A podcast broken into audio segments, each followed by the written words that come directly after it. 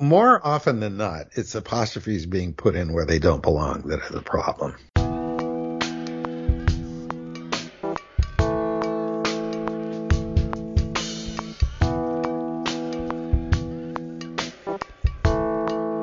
Welcome to the Common Errors in English Usage podcast.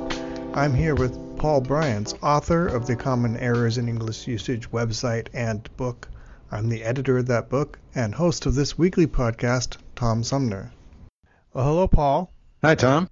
Well, let's talk some more about apostrophes. We've been talking about apostrophes on the last two episodes of the podcast, and believe it or not, we still have plenty of things to cover on this topic. Where do you want to start today? Well, we didn't get to one of the main ones, which is contractions.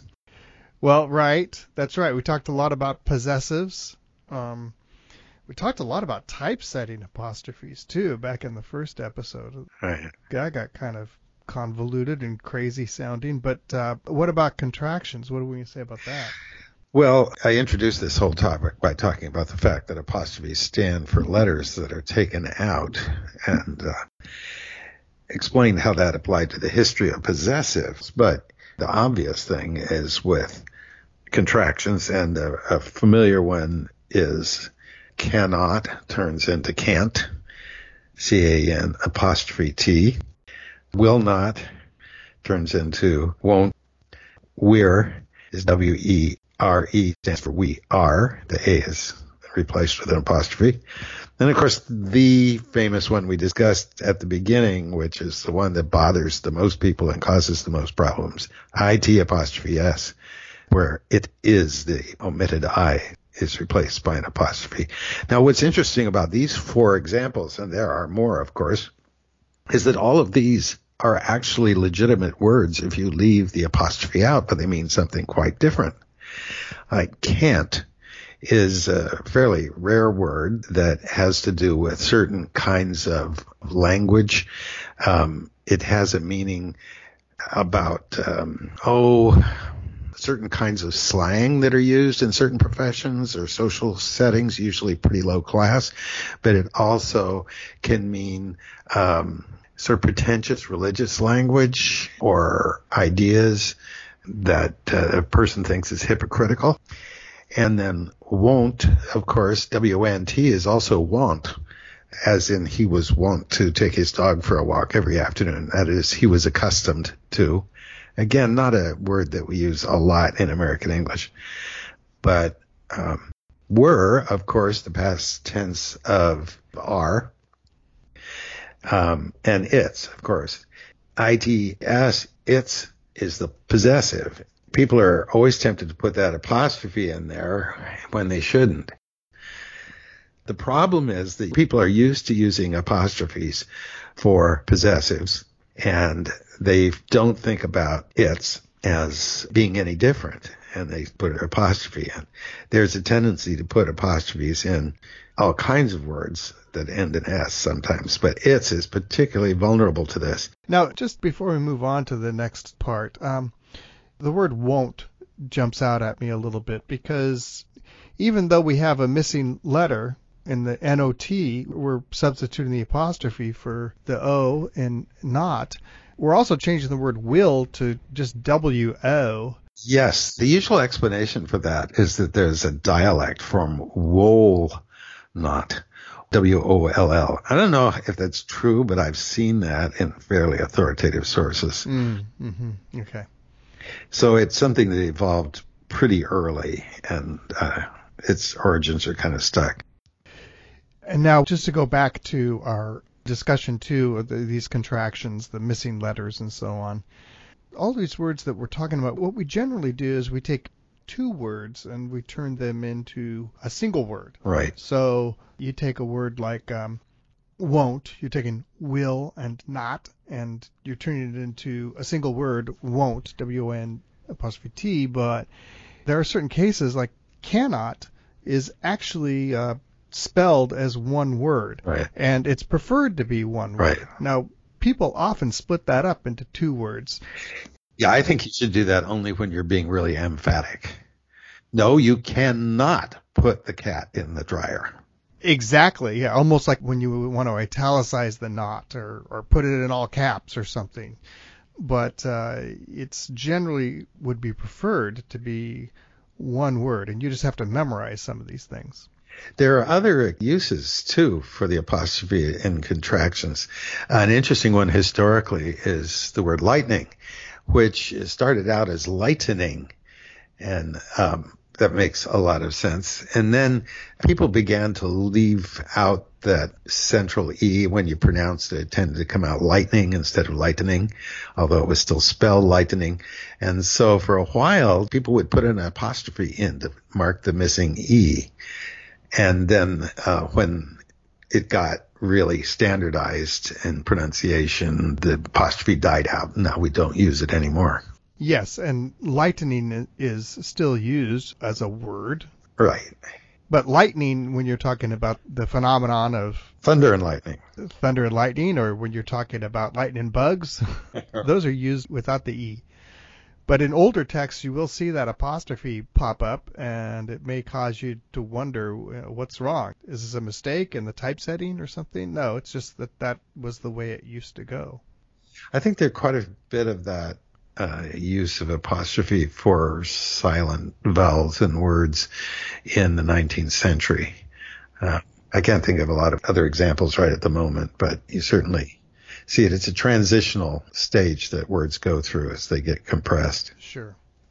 And down the road, we might see some of these words that show up as contractions now. There may be a drop into the apostrophe. I don't know. I can't predict that. Well, when you're trying to render colloquial speech, when somebody is leaving out letters, you can also use an apostrophe like, uh, I ain't going. Mm-hmm. Mm-hmm. People frequently drop the final G on ing words. And if you're trying to render that sound in writing, then you'd put an apostrophe in place of the G. Politicians love to do this. They think it makes them sound more like the common people. And uh, actually, Obama frequently leaves the G's off the ends of his words. Um, so it's a very common pattern. Right. Yes. And um, uh, it's used by politicians to sound folksy or to sound down to earth. Um, but uh, you pointed out to me that Obama's been criticized. Yes. For using this kind of diction. He's otherwise so well spoken. Yeah. I don't know. yeah, well, it sticks out, I guess, in his case, um, as here he is sounding very well spoken or very, very well educated, um, the way he is and so on, but he'll hit the end of a word an ing word and drop the G sound, and it'll set people on edge, I guess. Speaking the language of the people, or the pronunciation of the people, or anything to bring a politician down to earth, I think that game is pretty well established by now. And for example, to the extent that Trump, the extremely wealthy, you know, born into riches politician now, um, to the extent that he has any popularity at all, and he doesn't seem like he has much. Doesn't seem like his campaign is doing too well now, but to the extent he has popularity, it's because of this, because he speaks down in the language of the people and tries to get down on their level. So I'm not sure he has to try. He just doesn't seem to have a very big vocabulary. well, you know, it's sometimes hard to tell exactly what's going on. Uh, but you know, George W. Bush did this extremely yes. well too. Now, whether that was the same phenomenon of really not having a very large vocabulary in that case either, I'm not too sure about any of these people, but I do know that um, sometimes it will come off as an affectation and it will seem a little bit odd and jarring. And other times it will seem like, well, that's just the way the person talks. Well, you know, in Bush's case, he actually had a pretty large vocabulary, but much of it was invented on the spot. but Yeah. he was from a New England wealthy family, and he wanted to present himself uh, to the world as a bushwhacking Texan rough guy. So I think he used that kind of uh, folksy dialect to try to take some of the polish off of his background. In Obama's case, I mean, the question arises, is he doing this to identify with African American dialect? And that was, of course, a big challenge early in his political career. There were a lot of critics from the African American community who considered him not black enough. They got over that mostly uh, after a while. Um, I don't know whether he would have made that, but I think the criticisms of him dropping the G's have sort of a racial tone to them. They come from white people who are thinking that he sounds too black and therefore not well educated and so on. So I think there's a, a racial bias factor that comes in there. But when you listen to him speak, I don't hear him straining to do a dialect. I think that maybe is just natural. Remember, he was a, a community organizer. So he would have spent a lot of time talking to people door to door, working with ordinary folks. He loves the word folks. Mm-hmm. Uh, Yep. Most politicians do. And um, I think that just must be the, the way he speaks, and it doesn't any uh, pretentious attempt to seem unpretentious. Yes, I'm sure there's a racial angle to this too. I believe you and I trust you on that. But I also think that the criticism is disingenuous because to complain about Obama, especially when he is, of all of our recent presidents, you know, among the most articulate, certainly in my lifetime. um, you know, we've had a lot of presidents in recent times. Uh, Reagan and George H.W. Bush himself, who really had to fight against sounding too too well bred. and uh, Clinton, of course, coming from the South, uh, all of his speech sounded very natural, but kind of Southern and more of the people in that way. And Hillary tries to adopt some of his dialect sometimes too. She'll drop her G's. Yeah. I mean, here we have a string of presidents, and I don't hear people criticizing them for talking down to the people or rendering, um, you know, folksy folksisms. What did you say? What's the word I'm looking for? Not certainly as much as uh, Obama, and for the most part, Obama expects you to be pretty smart. Uh, he's not uh, somebody who simplifies his language to an extreme degree. By the way, while we're mentioning Trump, this is in the news. Have you been following the big controversy over Bigly? Oh, sure. Um, well, I mean, it's been going on for a while. Well, people kept saying uh, he's saying that something is going on bigly, and what an ignorant, stupid thing to say. And then linguists began analyzing it and taking recordings and slowing them down and looking at his previous speeches and writings and so on. And they're convinced now that he's actually saying big league, but he doesn't pronounce the final G very strongly. Oh, oh, oh, oh, oh, big league. Uh huh. Yeah, he's doing it like where most people would say big time. Mm-hmm. You know, uh, he's winning big time. Yeah, or major league. He says he's winning big league Yeah. to major league player, but usually you don't put big league after the word that it's modifying. Yeah, yeah. Interesting. Well, there's another dropped G. So uh, Obama's got his stop complaining, stop grumbling, stop crying, and uh, Trump has his bigly. Right. so dropping G's all over the place. Uh, that's interesting. But the word bigly uh, itself, people have commented, of course, on that as being, yes, certainly non-standard, um, his own invented kind of word. But if he's actually saying big league, that puts a new twist on it. There's also a problem on signs see frequently where they put the apostrophe in the wrong place.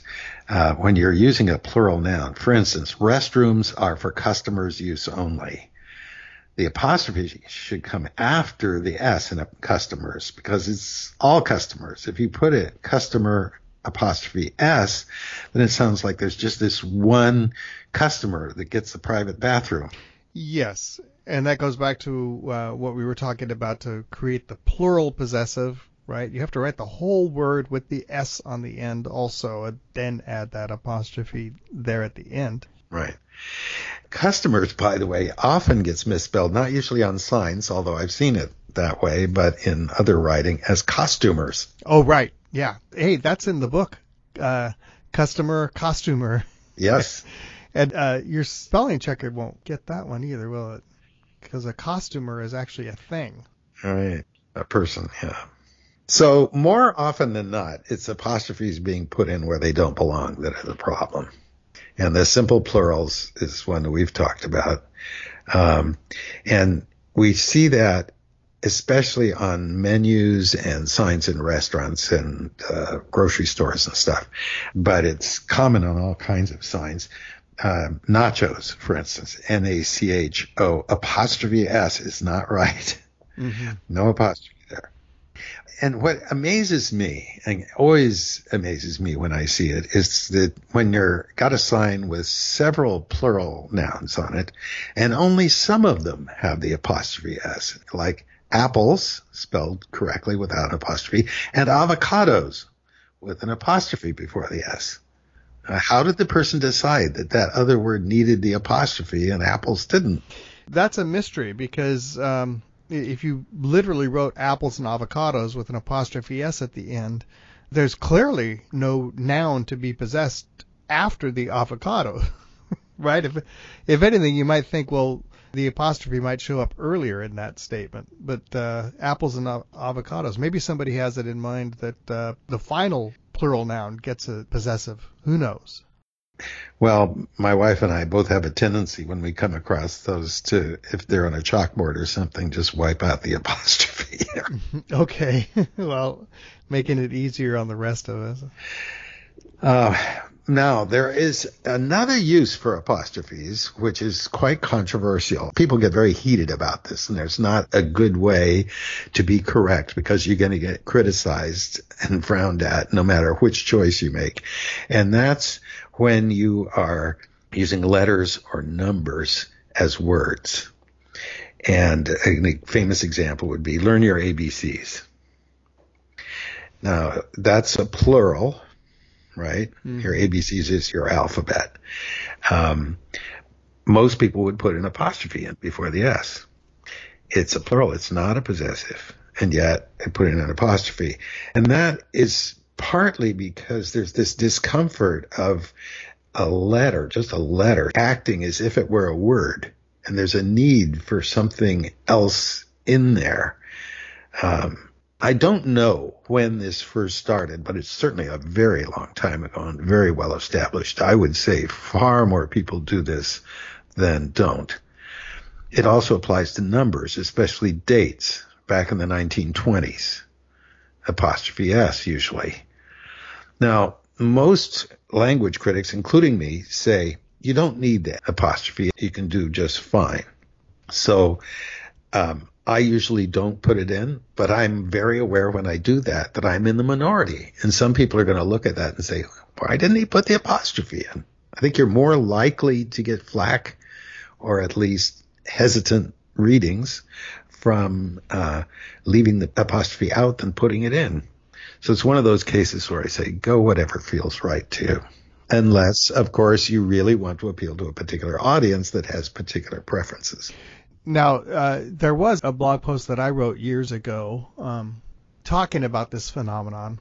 I was arguing that very often, more often than we might like, the apostrophe really, you kind of need it as a visual separator. Mm-hmm. And um, even though it makes no sense, there's no logic to it.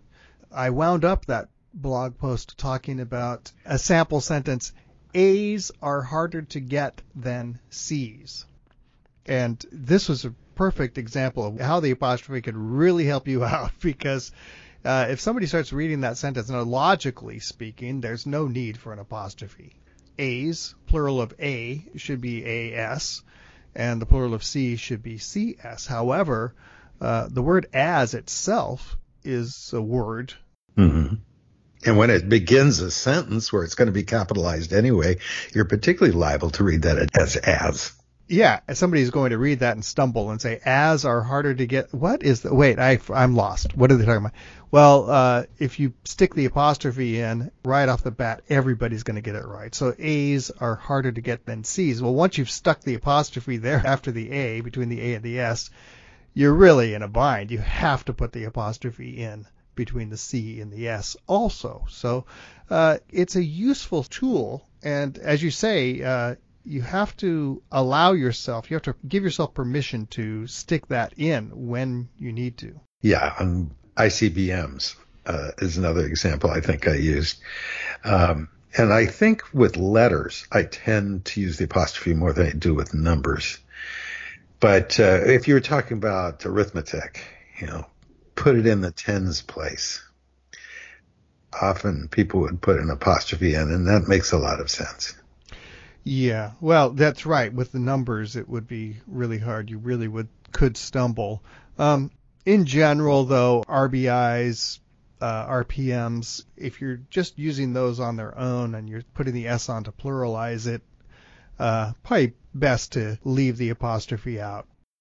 Well, um, then there's a, another little twist here.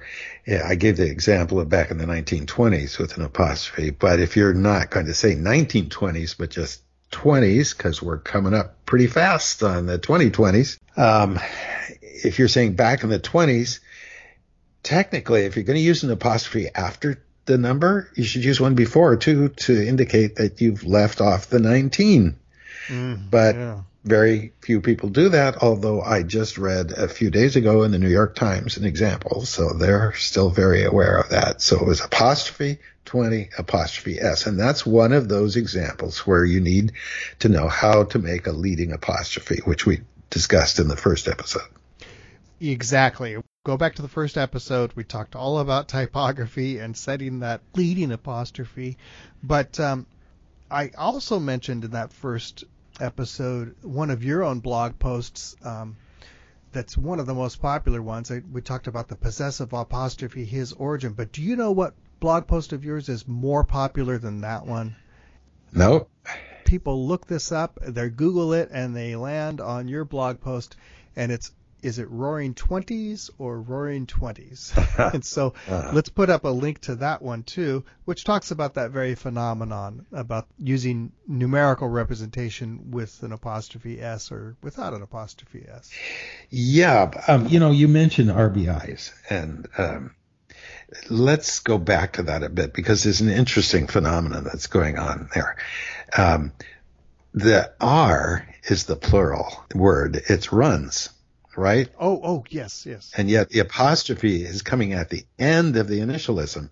So it's runs batted in, but we're putting apostrophe. So there's some people that get really agitated about this and say, you shouldn't be putting that in there. You shouldn't even have the S because the S should come after the letter that stands for runs. And so they want people to write capital R, small s, capital B, I. Well, that's crazy. Mm-hmm. Yes. Just not the way it's done. It's not standard. And there's other examples of that too. WMDs, weapons of mass destruction. Weapons is the plural word, but the S still comes at the end of the initialism. POWs, prisoners of war. MREs, meals ready to eat. And RPMs, revolutions per minute. Um, so POWs, MREs, and RPMs usually you don't find an apostrophe. They're just pluralized. Mm-hmm. Right. They want to have the S after the RPM and after the MRE. Yeah, it would be really, really odd to put a lowercase s after, uh, if you're talking about RPMs, RSPM, or any of these it's almost like when you use the initialism, the initialism becomes the word that you're using. And if you want to make it plural, just stick the S on the end of that. Nobody says WSMD. yeah. Now, another thing about RPM, when you're in technical settings, mostly people will say 20 RPM. No need to pluralize it at all because the R already has the plural in it. It's concealed because it's abbreviated. Revolutions so you don't really need to add the S. So uh, some people who work a lot with RPMs might be more impressed with your language if you just hit RPM. But I don't think either one is likely to really cause a problem. Sure, if you said 78 RPM versus 78 RPMs, it actually sounds pretty natural to say 78 RPM. But you know, I never did get used to uh, in baseball statistics. I never did get used to saying you know 28 RBI versus 28 RBIs. Yeah. I never did get used to that, and I'm happy to see that uh, most people have dropped that little. I almost think of it as an affectation, an over hyper correction to not put the S at the end of RBI. But RPMs for some reason has a an RPM for some reason has a, a little bit different history, a little bit different tradition. You know, we were talking just a minute ago about leading apostrophes. Another example, um, which goes back to poetry and earlier language, from uh, Jabberwocky by Lewis Carroll. Twas brillig and the slithy toves did gyre and gimble in the waves, or is it gyre and gimble? Anyway, twas it was, the I is omitted, so you put a leading apostrophe before the T, twas. And of course, an even more famous one, twas the night before Christmas. Yes. Right. So um, there are occasions where you need an, a leading apostrophe there. One that some people suggest is till apostrophe till because they say, look, till is just an abbreviation for until. You need to put the apostrophe there to stand for the missing un. Not true. This is kind of interesting.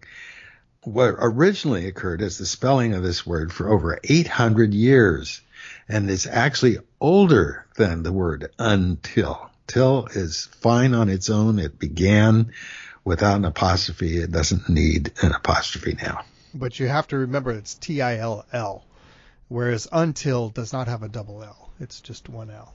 As far as I know, the word till T I L L is the old version, and until with just one L is the new version. That's true. I think people who want to write it with an apostrophe then T I L are just well, I guess in that case you would be dropping the U in the end, but that's just not the way it goes. It should just be T I L L if you're using the word till, and U N T I L if you're using the word until. Another interesting one that turns up, and I've had people write to me about this, is um, in the use of apostrophes in the abbreviated form of and.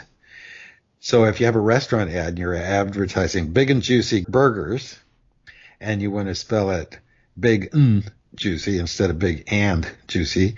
Uh, most people do put an apostrophe in at the end of the end, but there should be one at the beginning too, because there's not only a D left off at the end, there's an A left off at the beginning. You don't see that very often, but logically they both need to be there. And McDonald's has uh, a registered trademark, big and tasty, with big capital N apostrophe tasty. So if you were quoting McDonald's, you got to go with their practice. Mm-hmm. Yeah, well, that's one of those that I wonder if they had a do-over, if they might fix that, but who knows? Uh, maybe they researched that thoroughly and they decided that if they put the two apostrophes in, people would think they were just being too sophisticated or something. I don't know. And we talked a few minutes ago about the dropping the G on the end of words and indicating that by apostrophe. Um, but it's interesting that there are other kinds of um, ways of rendering speech that require an apostrophe too. Here's a line from an Elvis Presley song. Got a lot of living to do. Now the living has an apostrophe after living, but got a lot, not of, but uh, living. Mm-hmm. O apostrophe. That's the way it's written in the lyrics. Or uh, the familiar Irish greeting, top of the morning to you. So you get an apostrophe after morning because there's no G, but you also need an apostrophe after the O, top of the morning. Top of the morning. And for people who like to take it another step, sometimes you'll see people forget about the O apostrophe and change that to just an uh the letter A. You'll see this in very informal texting or very informal emails or something. Rather than type the O apostrophe, they'll just type an uh if they're trying to be very folksy. Yeah. There's one more fairly rare instance where you need apostrophes, and that is in rendering foreign languages like Arabic. You have to indicate a glottal stop. Uh, Quran, Q U R apostrophe A N. If you're old fashioned, you're going to go K O R A N. If you want to show that you're current and trying to imitate what people who are actually Muslims do, you're more likely to write Q U R apostrophe A N. And the apostrophe is there to make a little hiccup sort of in the middle of the word Quran.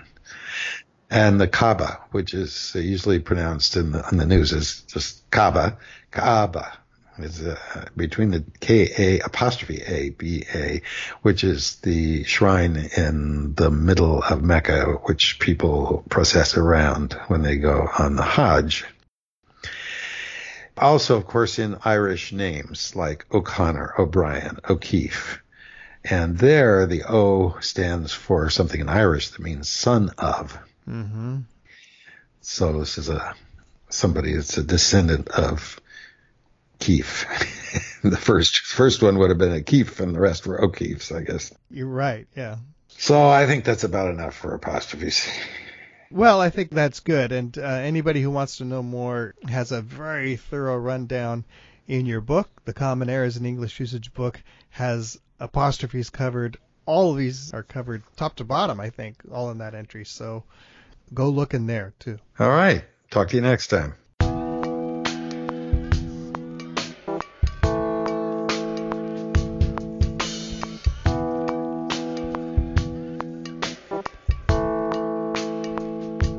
That'll do it for the Common Errors in English Usage podcast. Send your comments, questions, and feedback to commonerrorspodcast at gmail.com. Thanks for listening.